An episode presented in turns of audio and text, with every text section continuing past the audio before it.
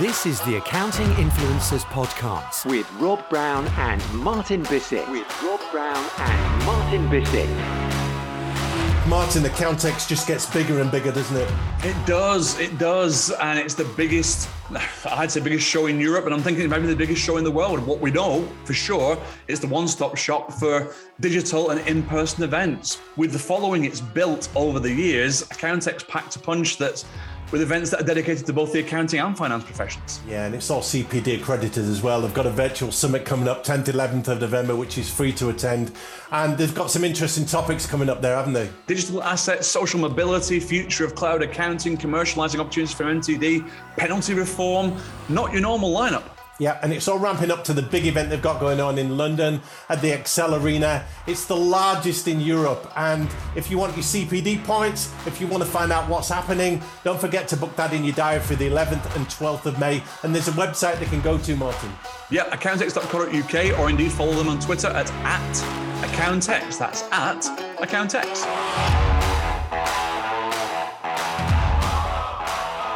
Hi, and welcome to our special guest interview for this week on the show. And I'm thrilled to have with me today Kevin Appleby of Grow CFO. Kevin, good day to you. Hello, Rob. Kevin, for people I haven't come across you, tell us about your role and what Grow CFO do.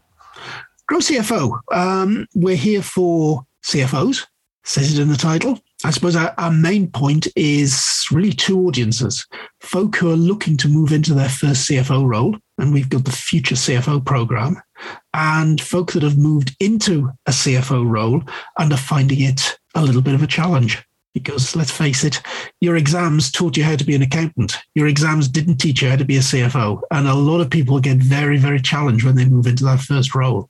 So we're there to support those folk. And more recently, we've also launched a team training product so that we can help CFOs develop the finance team that's sitting below them. It's great stuff. We're going to talk in the show about that transition from accountant in practice to CFO. Just clarify a few things for us, Kevin. Are all CFOs accountants? Is that traditionally their background, their heritage, or do they come from different places? Traditionally, Rob, yes. What we're seeing, though, is that that's not necessarily the case. If you've got a, a rough understanding of finance and you've got a good team behind you, perhaps you aren't. And I think it's worth saying there are probably three types of CFO. There's the, the fundraising CFO, the strategy CFO, the operational CFO. Now, that fundraising guy, there's a possibility that he or she might have come from a banking background. I think that's the main other source of CFO that you see. That, that's the one where it's not an accountant. You know, somebody who's been involved in fundraising for years and years, knows the banking world inside out, knows the investor market inside out, knows the angels, knows the private equity houses and so on. That sort of CFO doesn't necessarily have to be an accountant. Well, Kevin, we'll come back to the three types of CFOs. You've outlined the, the fundraising one a little bit, but the routes that people take to a CFO role, then just map those out for us so we understand the landscape. Yeah, so let's let's ignore that banker one for a while. But I think if you're an accountant, well, you might have qualified in industry, you might have qualified in the profession. We, we've done a fairly big survey recently looking at routes to CFO to try and really find out what's sitting behind this. And there's, there's no one route, but it's less common for somebody to go through a role in practice and get fairly senior in practice and then jump over to be a CFO. It's more likely that somebody has left practice at, at a more junior level moved across into industry, moved into a financial controller or a head of finance role, and then moved on to CFO like that. That's probably the commonest route. I think sort of moving from practice to, to CFO very rarely happens at the top level. Why is that? I think it's possibly because you're looking at two completely different skill sets. Okay. By the time you're that far on in your career, you are that accountant in practice, that partner, and you've you've got all of those skills. And the CFO is perhaps too big a jump at that point. I'm not sure it's too big a jump, but you know, you're probably looking to have developed a, a different set of skills. Now, we we've got an interesting set of people that are sort of fractional CFOs that might be CFOs for several companies. And those folk may well have come from practice and they may well have ended up working in a, a, kind of second career for for a subset of their their clients and doing more of the CFO role and the the accountant's role. And I think in that case you can find that they, they become the the CFO of an organization. But I think it's quite rare for a partner to leap across and be a full time CFO. Has the CFO role changed over the years, Kevin? We are in unusual times. Oh, very definitely very, very definitely. CFO role is always changing. I think if you go back several years, it was very much uh, you were the head of finance. You were looking after the books and records. You were looking after governance, and you were presenting the business results to the business. I think you were the in-house auditor, the in-house accountant. Was that the other term for it? I'm not sure in-house auditor, but in-house accountant certainly. Yes. These days, the the CFO is much more of a strategic role. He's much more of an advisor. He, he needs to be I'm saying he, but just as easily she, needs to be right hand man, the co pilot to the CEO. And I'd say that the CFO these days needs to have general business experience and just happens to have a finance angle to all of those things. It's not about presenting the monthly results to the board. It's about giving a financial aspect on any decision the board might be taking. Are there bad CFOs and good CFOs like there are poor accountants and excellent accountants? I'm sure there are. How would you distinguish between the good and the great when it comes to the CFO role, Kevin? The good and the great. Um, I think the the great CFO is the is the CFO that the CEO will always turn to whenever there's a decision to be made. Will be the the sounding board. Will be the person that's pretty much involved in every business decision, whether it's a financial decision or a non-financial decision. Um, you're saying as well, has the CFO role changed? I think what we're seeing is the CFO typically these days is taking on many more roles in the organization than just simply running finance. It's not uncommon, and I mentioned earlier three types of CFO. There's the operational CFO, and it may be may well be that that sort of CFO is getting involved in running procurement, is may even be running IT, may be running HR. So I think we're seeing a CFO that needs a much, much wider skill set than just running the accounting side. And I, I think also, Rob, you're talking about a, a, CFO becoming the external face of finance. So when, when you move from being head of finance, you're very much running a finance team. You become CFO, you're looking outwards. Your your customer is the the investor. It may well be the customer of the business. It may well be the supplier of the business. But that's where all your conversations then then t- tend to be focused. You're no longer the internal face of finance in the company; you're the external face. And I think it's the, the role is very much in evolving to being much more that sort of person. That makes sense. And when we look at all the M and A activity going on right now, there's a lot of buying and selling. You would become a negotiator in that whole sequence of events, wouldn't you, on behalf of your yeah. company? Yeah, quite possibly. Uh, but then again, we, we talk a lot to people in the future CFO program about what sort of CFO do you want to become? Do you want to be a generalist? Do you want to be a specialist? You know? There are CFOs certainly that specialize in doing the M&A piece, but just as easily, you may only go through one acquisition in your whole career. Well, you can get most of the skills you need to do that from firm of external advisors. I'm reminded of my time after I finished teaching. I was a high school maths teacher for many years, and uh, in planning my exit from teaching, I took a master's in human resources, and they asked you very early on, do you want to be a generalist, human resource management, HRM, or perhaps a, a little bit more of a specialist, human resource development, which had more of an L and D spin to it? And you were asked quite early to pick a lane. Do you encourage CFOs to do that as well, or try everything, get a broad skill set, and then niche down the line? It's a mixture of both. And we've got on the on the Grow CFO website, and you can go across to growcfo.net and take this quite easily without even joining Grow CFO. We've got a what we call a CFO competency framework, and it asks a series of questions. And we've broken down the competencies a CFO needs into, into nine key areas. And then each one is divided into five further areas. So that's 45 skills altogether. Now, that's a lot. And most people that take it get a bit of a surprise to find that they're, they've got lots of gaps in their skill base. 45 different things. You cannot be a master of all of them. And I'd say you need a, a minimum level across all 45. But how deep you want to go into any of those 45 really depends on whether you want to specialize.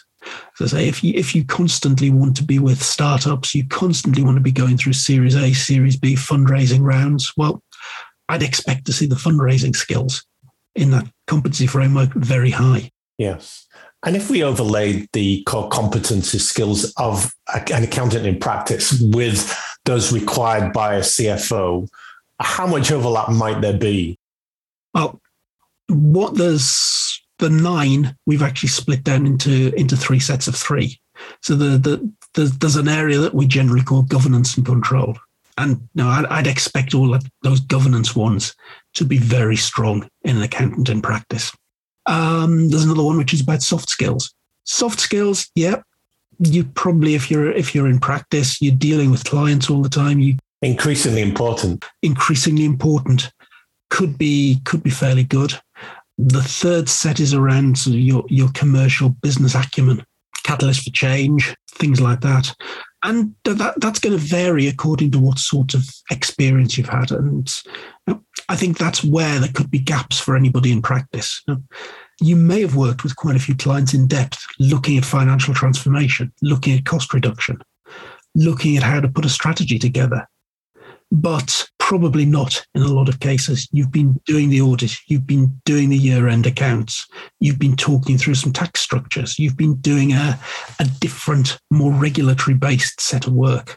And I think it's it's those it's that that trio of skills that are, that are, that are probably going to be short for the accountant in practice.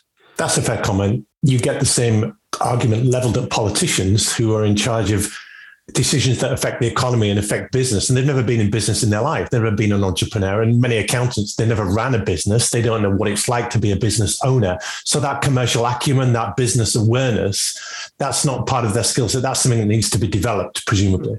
Absolutely. But I, I think increasingly as as accountants in practice want to increase their service area. That's probably the key into where a lot of extra services can be provided, but it means developing those skills. Mm. We will get you on a, a, separate interview on that one, Kevin. I'd love to deep dive into that transition from CFO to consultancy. Yeah. Tell us about how a CFO might know that they are ready for the role, ready to step into those shoes. Actually, we've we've just published a blog post on the the Grow CFO website on exactly that subject. We'll put the link in the show notes. Tell us about it.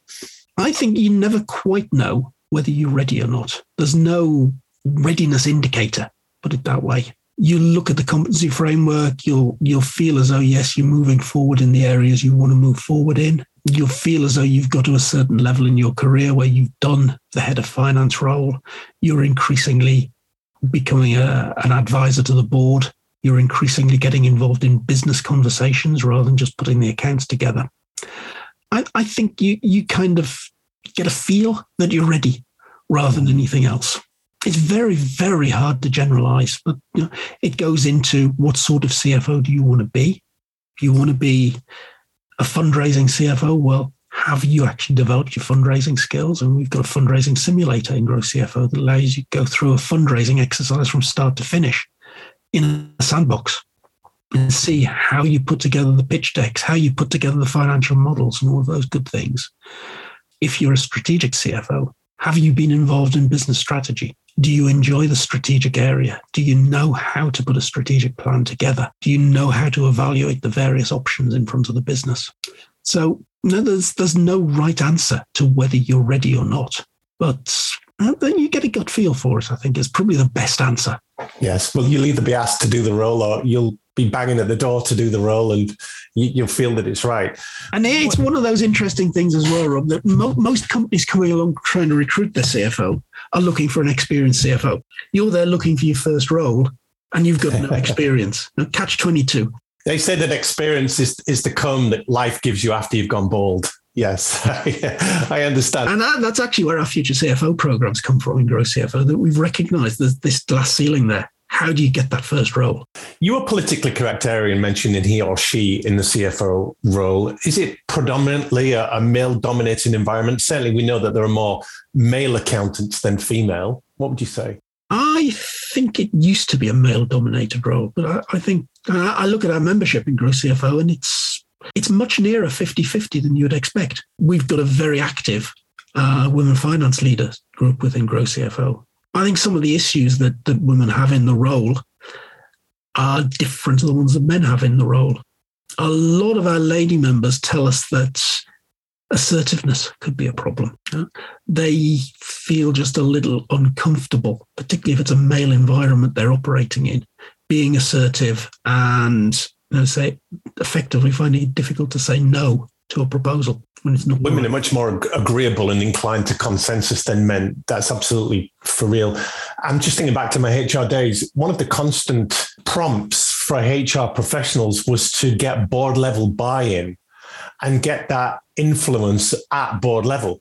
And to do that, you've got to be persuasive, you've got to be compelling, you've got to make the business case, you've got to argue the value of what you're bringing to the table, if you like. And that perhaps easier for a CFO than a, a HR role, but that's still relevant, isn't it? You've got to be persuasive and influential. Yeah, absolutely. And we've we've done a lot of work around the, the biggest issues that affect new CFOs. And the two that keep coming out on top is lack of confidence and imposter syndrome. And I think coming back to the male or female question, that an interesting difference is that while both sexes suffer from those problems, the lady members are the ones that are most willing to admit to it and most willing to seek help and mentoring. You touching there on the mental side of this, the mental resilience, the robustness, the rigor, if you like, of that self confidence, self affirmation of being able to stand up with your numbers, with your data, and tell the story and weave a compelling narrative that leads a board to take action. That's all part of the mix, isn't it now? Oh, absolutely. Absolutely. I think the, the two biggest skills that you've got to have are the ability to communicate and the ability to uh, develop strong relationships. And they're effectively they're the, the two sides of the same coin. You've got to know very well the personalities that are involved in the business. You've got to know their hot buttons. You've got to know how to approach them, how to get them on board. And you've got to be able to not just present the numbers, but you've got to be able to present the story behind the numbers. Yes. This is fascinating. And the accountants listening will be perhaps as intrigued by a career as a CFO as they are by an accountant. And they're, they're both viable options, aren't they, if you've got an accounting qualification? Yeah, absolutely, absolutely. And I've tr- and in my own career and qualified way, way back as a chartered accountant with BDO. Then went off into industry and ended up as European business accountant for the plastics business in the old conglomerate ICI, which sadly is no more. Then had a 20 year career as a management consultant, effectively back in practice, but not not in the audit side of practice. Then in the classroom, teaching people some of the management accounting things that I that I, I use as my bread and butter in, in consultancy, and that's part of why Grow CFO's there. All of those skills I want to pass on to the next generation. Which is applaudable, absolutely. And accountants listening, they can join your CFO community, can't they, Kevin? It's not exclusive for people in those roles. Oh no, and literally anybody can join Grow CFO as a as a free member. What do they get when they join? Access to the community. There are one or two free training courses and free events. The vast majority of what you get out of Grow CFO is being a premium member. And that's where you access the competency framework that you spoke about. Anybody can go and do the competency framework and you'll get a report when you do the competency framework. And we ask you to, to give a little bit of, I'll not say personal information, but at least information that will allow us to segment you.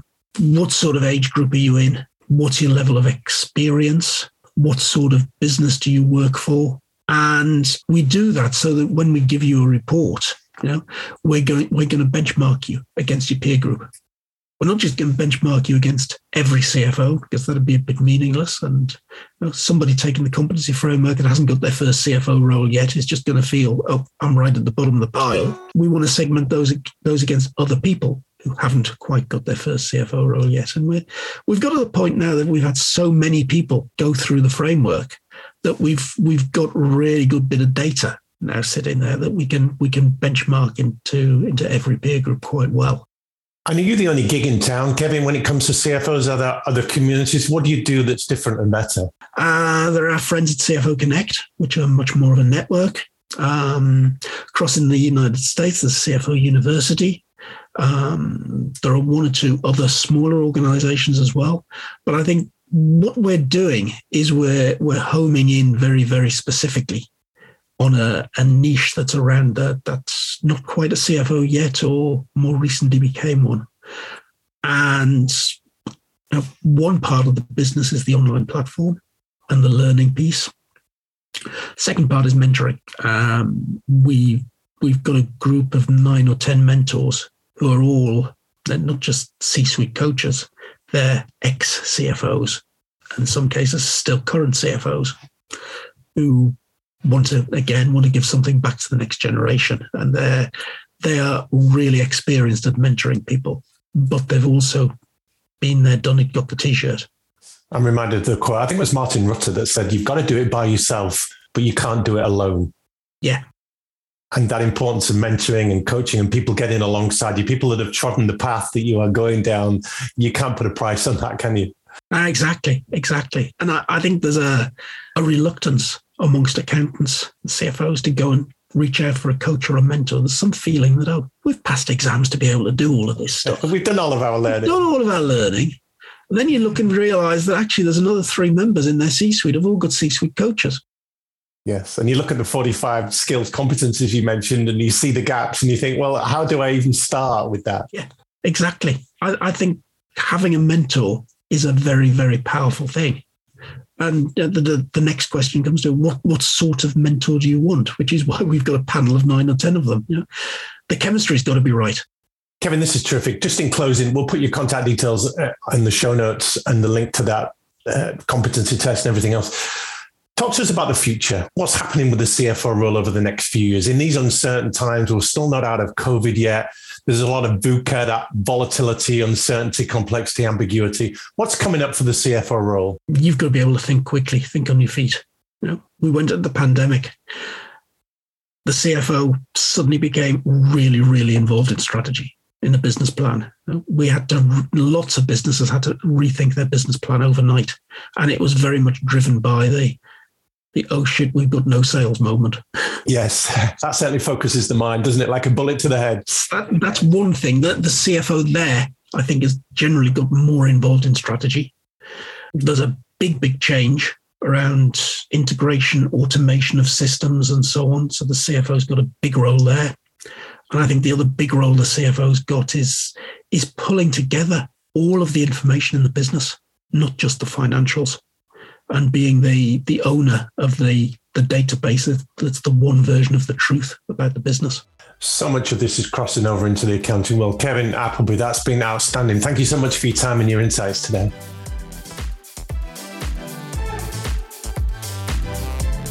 This is the Accounting Influencers Podcast with Rob Brown and Martin Bissett.